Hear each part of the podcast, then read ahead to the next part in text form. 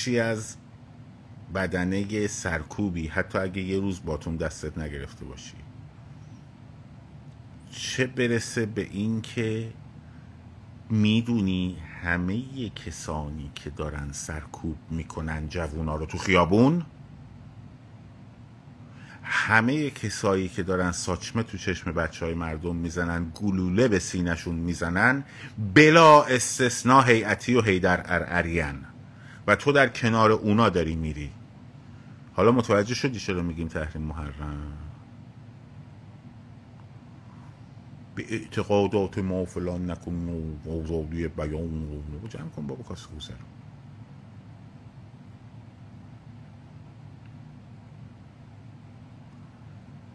اعتقادات ما فلان نشه، یه تیش اعتقادی محترم نیست. انسان حق داشتن اعتقاد داره و اون حقش محترمه. خب یعنی من نمیتونم به یه نفری که مثلا اعتقاد داره که دنیا روی شاخ گاوه بگم چقدر تو احمقی، ولی میتونم بگم باور وجود داشتن دنیا روی شاخ گاو یک باور احمقانه است. این دوتا دوتا مسئله از هم جداست.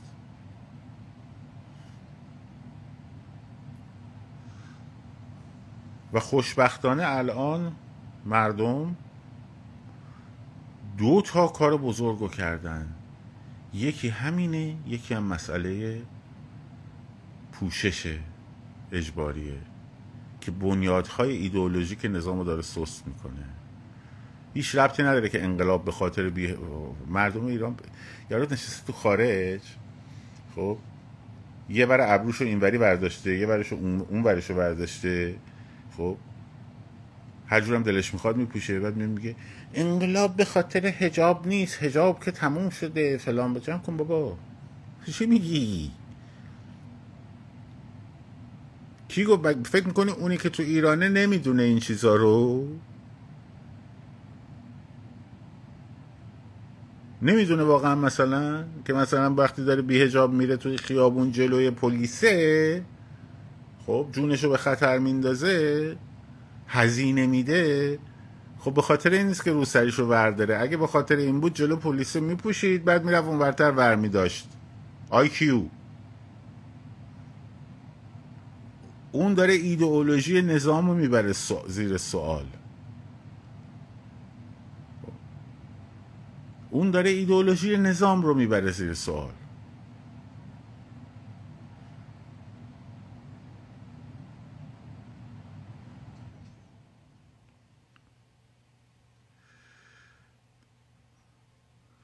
خب طولانی شد.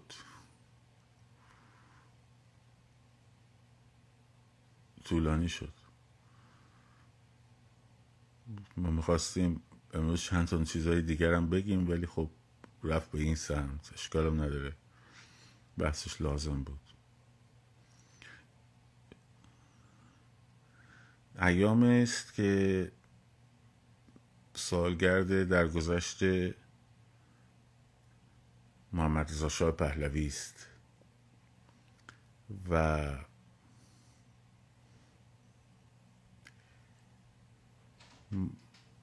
محمدرضا شاه پهلوی رو، شاهنشاه رو، نمیشه از انقلاب پنجاه و هفت جدا کرد، به خاطر اینکه و نظام کنونی، چون این نظام بر علیه او در واقع سر کار اومده، نمیشه جدا کرد. من به عنوان کسی که طرفدار نظام جمهوری است بارها هم گفتم، خدماتی که این دو شاه، رضا شاه کبیر و محمدرضا شاه کردن، همچون خدماتی که مثلا نقشی که شاه عباس کبیر داشته، خب یا نادر شاه داشته، که البته شاه عباس چیز دیگه بوده، شاه عباس اول نسبت به همه یه چیز دیگه بوده. خب نقش این دو شاه رو در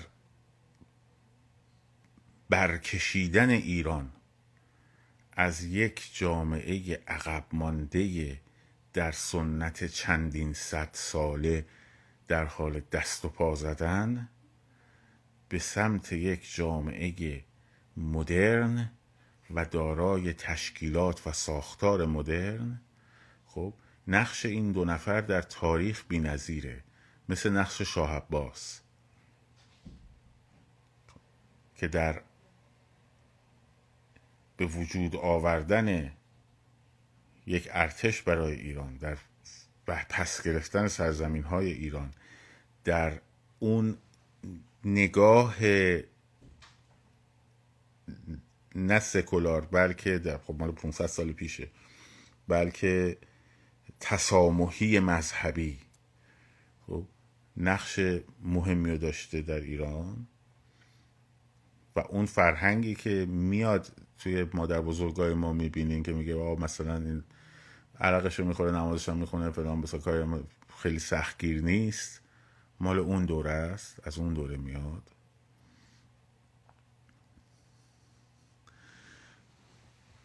نقش این دو شاه در حالا یه عده میگن آقا خب شاه که نباید این کار رو میکرد، نخست وزیر رو باید میکرد فلان بسا. آقا جون اون موقع اصلا اینجوری نبوده، خب نبوده، خب جون نظام پارلمانی نبوده تو ایران که بخواد نخست وزیر حزبی وجود بیاد.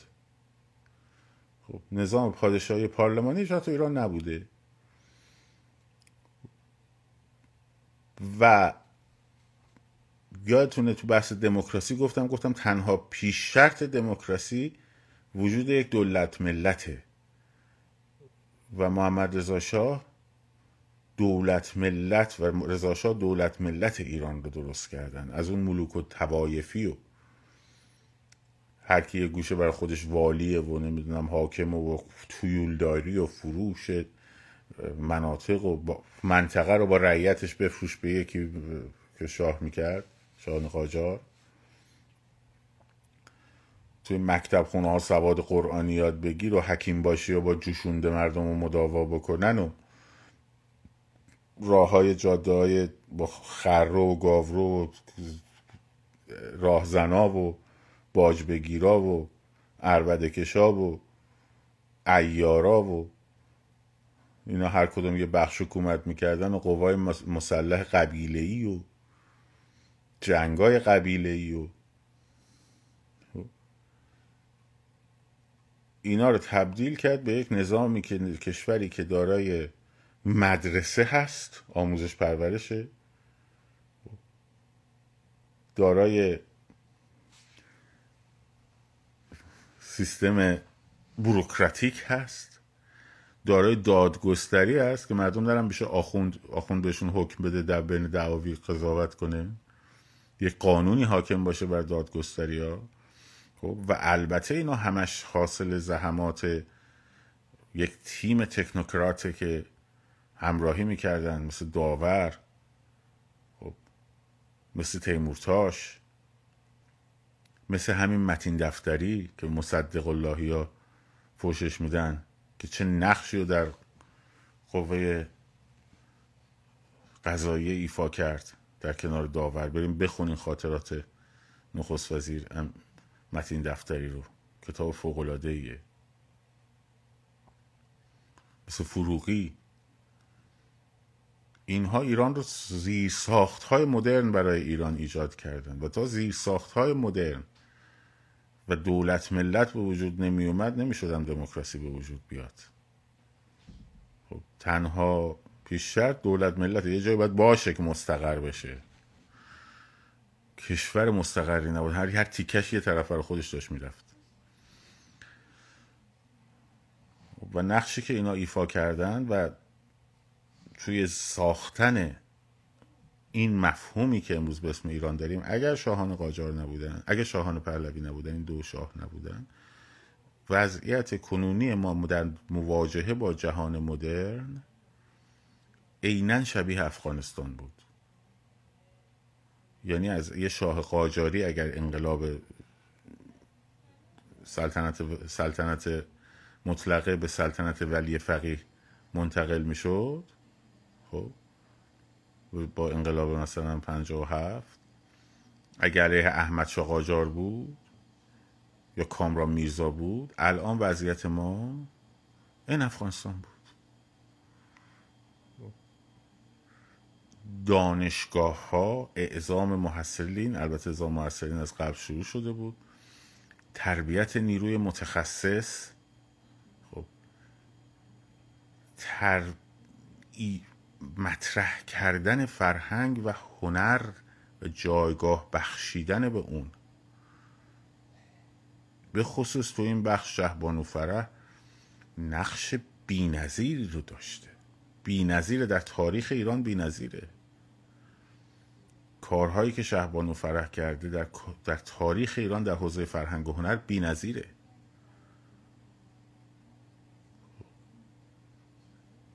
فرهنگ سراها، کتابخونه ها، کتابخونه های سیار، کانون پرورش فکری، خب موزه فرش، موزه آبگینه، موزه ها، ترویج موسیقی، اینا بی‌نظیره.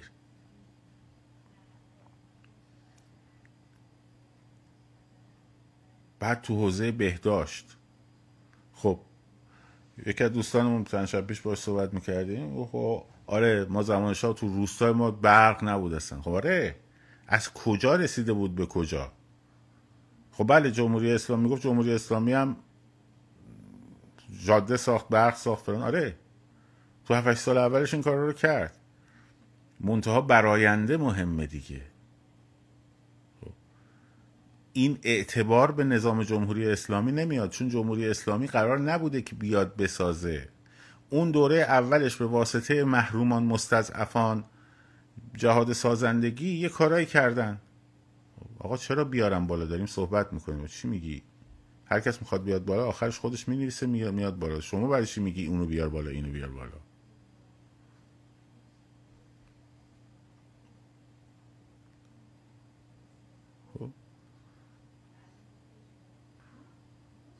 باید ببینید از کجا میاد، شروع میشه از یه جایی میاد که نه مدرسه هست در دوره انتهای قاجاری، نه مدرسه هست، نه راه هست، نه صنعت هست، نه بهداشت هست، نه وزارت، نه بوروکراسی حکومتی هست، نه ارتش هست.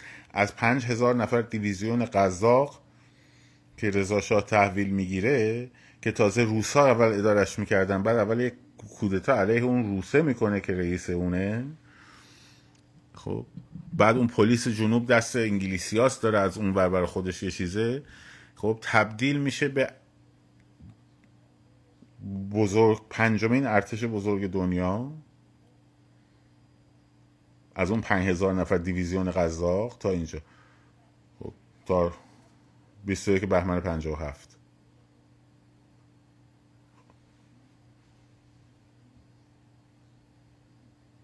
توی پنجاه خورده سال.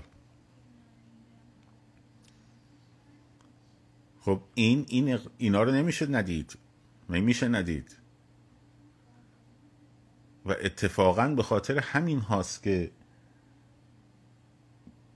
در واقع امروز خیلیا رویای بازگشت به اون دوره رو دارن، که بعدم نیست، منتها باید دموکراسی توش تضمین بشه، چون دوره عوض شده، روزگار عوض شده. در دوره‌ای که دوره‌ای بود که باید ایران دولت ملتش شکل می‌گرفت، اصلا موضوعیت دموکراسی موضوعیت نداشت تا دولت ملت شکل نگیره، ولی الان دولت ملت شکل گرفته.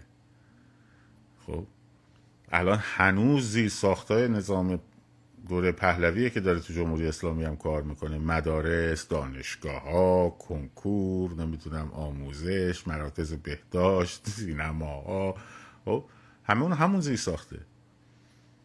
الان دیگه نمیشه گفت برگردیم مثلا به دوره‌ای که باید اون بحث زیر ساختی به وجود میومد. الان به شرط دموکراسی، چرا که نه، موضوع بحث دموکراسیه. برخی دعوای ما هم با برخی از یه دسته کوچکی از پادشاهی‌خواها که من اسمشون رو سلطنت طلب میذارم، نه پادشاهی‌خواه. پادشاهی‌خواه دموکراتن. حالا هرچند اونا اسم پادشاهی‌خواهی رو به ابتذال بکشن، اون سلطنت طلبا مشکلمون زیر میز دموکراسی زدنه، وگرنه مشکلی نداریم که. ادبیات غیر دموکراتیکه.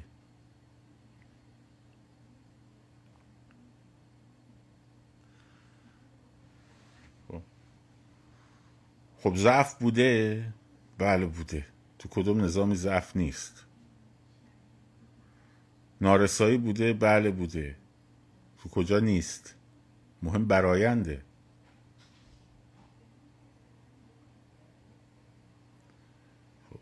مهم براینده. اشتباه بر اصلا یکی از مهمترین عواملی که باعث انقلاب شد نقش خود محمدرضا شاه بود در پروبال دادن به مذهبیون، کاری که پدرشون به خوبی فهمیده بودن که اینا چه مارمولک هایی هن. در فضای جنگ سرد فکر میکرد که اینا پشتشن، فکر میکرد که اینا پشتشن اگه بگه جامعه شیعه و نمیدونم شیعه اثناعشری و فلان و بسار و این حرفا تنها مملکت شیعه در دنیا و فلان و بسار، هم از این هم به خاطر اینکه با ناسیونالیسم عربی مقابله کنه رو به اسلامگرایی آورد و این بزرگترین اشتباه بود. تعداد رشد تعداد مساجد و فلان و بسار و اینا اینا خب اینا خب ولی کجا نیست؟ دوره بزرگترین رئیس جمهورای امریکا، دوره موفق ترین رئیس جمهورهای آمریکا، خب به عنوان بزرگترین قدرتمندترین و ثروتمندترین کشور دنیا خب همیشه خطا هست بوده. حتی تو دوره ریگان، حتی تو دوره روزولت، اینا رئیس جمهورایی هستن که خیلی مهمن تاریخ امریکا. نمیشه نباشه. اینکه به یه دونه اشکال چارت اشکالو بگیری بگی آره اون موقع هم فلان بود، خب بله باید هر چیزی تو بستر زمانی خودش ببینی و ببین از کجا رسیده بود به اونجا، قبلش چی بود، بعدش چی شد. اگه ما مثلا به عجله‌ای که در آوانگاردیسم در هنر سبب شد که مثلا توده های مذهبی جامعه پس بزنن و بشه ابزار مثل جشن هنر شیراز و نمیدونم تئاتر آنچنانی و فیلم های موج سوم فرانسه و ناتورالیستی ایتالیا و فیلم های فیلینی و میکل آنجلو آنتونیونی و تو سینما های مثلا جوادیه بیاد نمایش بذاره جسد های عالی مثلا آنتونیونی یا خدا زن را آفرید بریژید باردو، خب اینا جامعه پس میزنه معلومه تو اون موقعیت. خب ولی باید ببینی که از کجا رسیده به کجا، قبلش چی بوده، نقش زن در دوره قاجار اصلا چی بوده، یه ملکه مترقی بوده منم انیس‌الدوله که مثلا حالا باز انگشت کوچیکه مثلا نگاه و کارهایی که خود شاهبانو کردن نمیشه و اینا واقعیته. باید دید، باید گفت، نگی بی انصافی. و بعضی ها فکر میکنن آقا که طرف طرفدار نظام جمهوریه یعنی باید حتما ضد مثلا پهلوی باشه.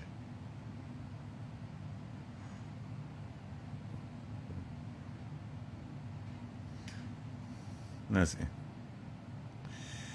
من عاشق نوازندگی اصال لطفی هستم و یا لحاظ دیدگاه سیاسی به شما نزدیک بودن که اصلش پشت سرشون از عکسش پشت سرمه چون دوستش دارم، به کسی هم ربطی نداره. خب این یک نگاه سیاسیش هم به من ربطی نداره، من معلمم بوده. پرزیدنت آمریکا که نیستم بیام عکس پرزیدنت های آمریکا رو بذارم پشتم.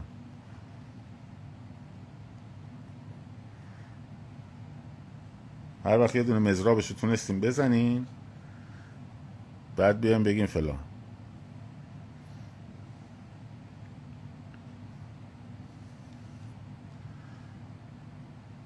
این آدما روی شونه هاشون فرهنگ یک سرزمین و تاریخ یک سرزمینه، مگه شوخیه؟ او این چپول بوده، اون راستول بوده، اون فلان بوده. روی شونه هاشون فرهنگ سرزمینه.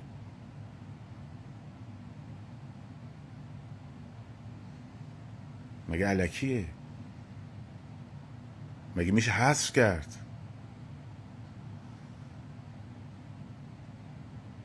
امروز روز مرگ شاملوه. اوه این چپول بوده، اون فلان بوده. مگه مگه میشه از ادبیات ایران شاملو رو حذف کرد؟ مگه میشه؟ خب آفرین، چون مرد بزرگی بوده، عکسش بالا سر منه. مگه میشه از ادبیات ایران شاملو رو حذف کرد؟ مگه از هنر ایران میشه سایه رو حذف کرد؟ چطوره که چشممون رو به بعضی خطاهای مثلا همین مثلا در مورد محمدرضا شاه صحبت میکردیم میبندیم میگیم آقا براینده مهمه، بعد اون وقت اونوری میگه که آقا مثلا شاملو یه شعر گفته برای فلان.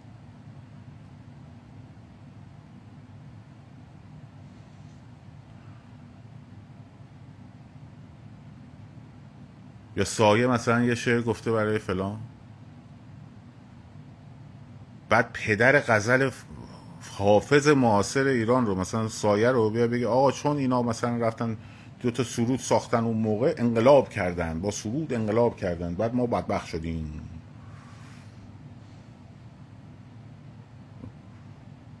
بعد خود شاهبانو تو ماشینش آلبوم رباعیات خیام مثلا شاملو شجریان رو گوش میکرده. بعد حالا اینا مثلا کاسگان داغتر از آشن. خب حذف کنین، باشه، شاملو رو حذف کن، سایه رو حذف کن، لطفی رو از موسیقی ایران حذف کن. خب بنشین جاش، بنشون جاش دیگه، بنشون جاش. ببینم وقتی شما میگید تفکر چپگرایانه اینا ما رو بیچاره کرد، بفهمید به هنرمندتون رو بنشونید جاش.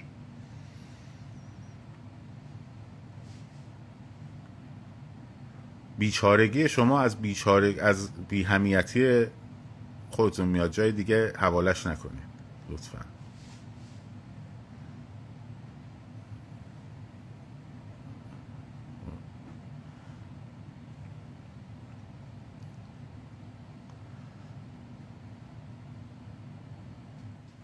همون از کسایی که اسمشون رو می‌نویسیم براتون خوبه. تو هنرمند همون خوبم براتون. با چشم ها رو که اون رو براتون خوندم. شاملو در دوره‌ای که چپ بود، بعد در دوره‌ای که اکزیستانسیالیست شد و اون شعر عظیم در آستانه رو گفت و اضطراب‌های وجودی رو در شعر فارسی آورد،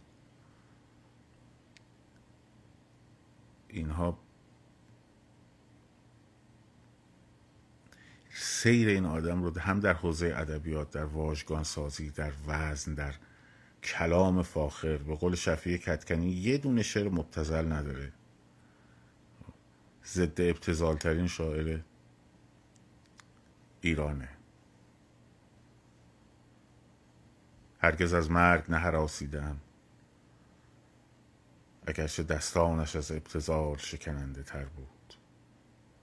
هراس من باری همه از مردن در سرزمینی است که مزد گورکن از آزادی آدمی افسون باشد.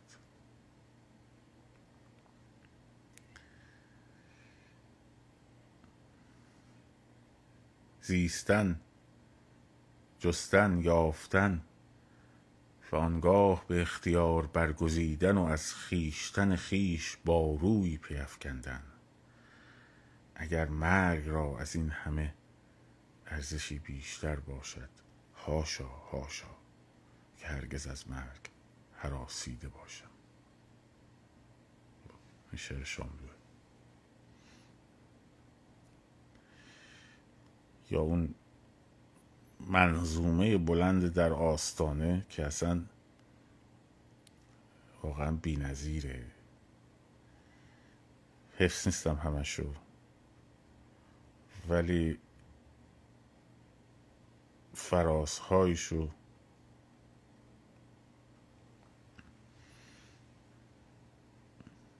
میخونم، بعد ادبیات این سابیده به علکا اینا اینا میخوام برای ما فرهنگ کشور رو بگیرن دستشون، هاشا. خب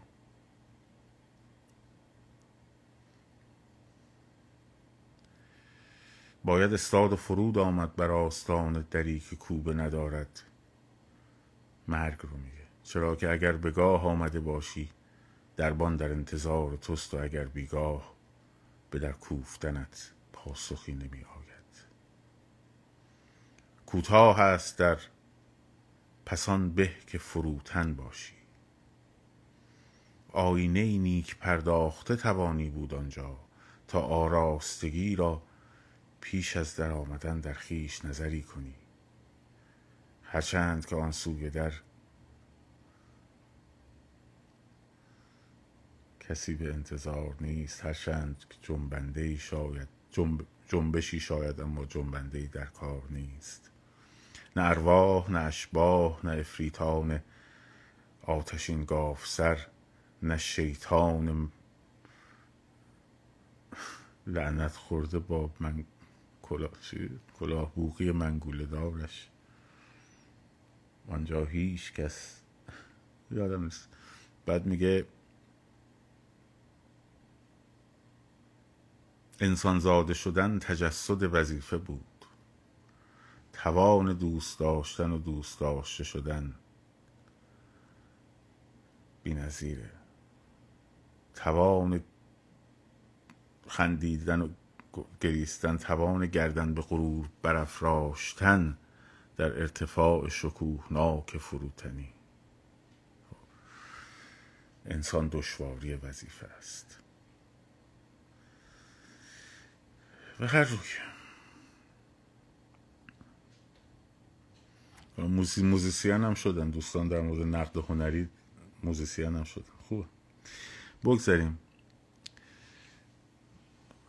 دیگه، همینه دیگه. بعضی گفتن که شما ناامید شدی، نه اینا رو من من از بچه های ایران میشناسم،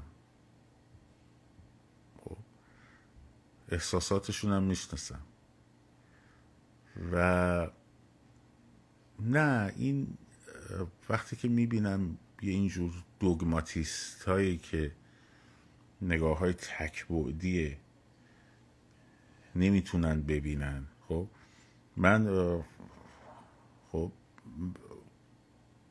دوره‌ای که با ایشون کار میکردم، خب مدیر برنامه‌اش بودم، بسیار با هم اختلاف سیاسی داشتیم شدید. خب اصلا میگفت تو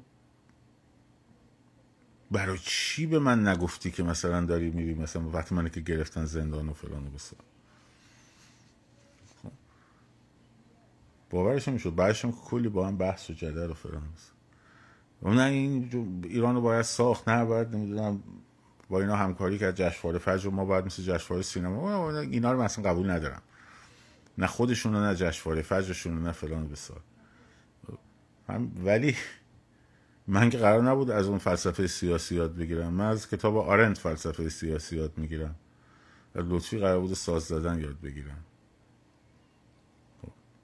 و فرهنگ و موسیقی یاد بگیرم. وقتی اینا رو نتونیم تفکیک کنیم از هم،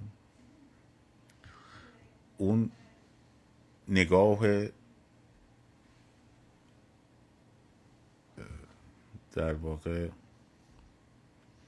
دوگماتیست تکبودی، اون اون که یک کمی آدم احساس میکنه که تعدادشون هم زیاد نیست. البته بگذاریم. به هر روی شاملو در ادبیات بی‌نظیر بود، در انسانگرایی و اومانیسم قامت استوار انسانیت بود، انسان بود و انسان دارای نقاط ضعف و قوته. اون فرشته است و خداست که یک سر سپید است و آن شیطان است که یک سر سیاه است. وقتی که زندگی نگاه دین خوی فرشته شیطانمون رو که از هزارها دینداری میاد بذاریم کنار، وقتی در قامت انسان ببینیم انسانها رو، خب اون وقت میتونیم بپذیریم که این پنج تا ایراد داشته، ده تا نقطه مثبت داشته، سه تا نقطه خونسا داشته مثلا.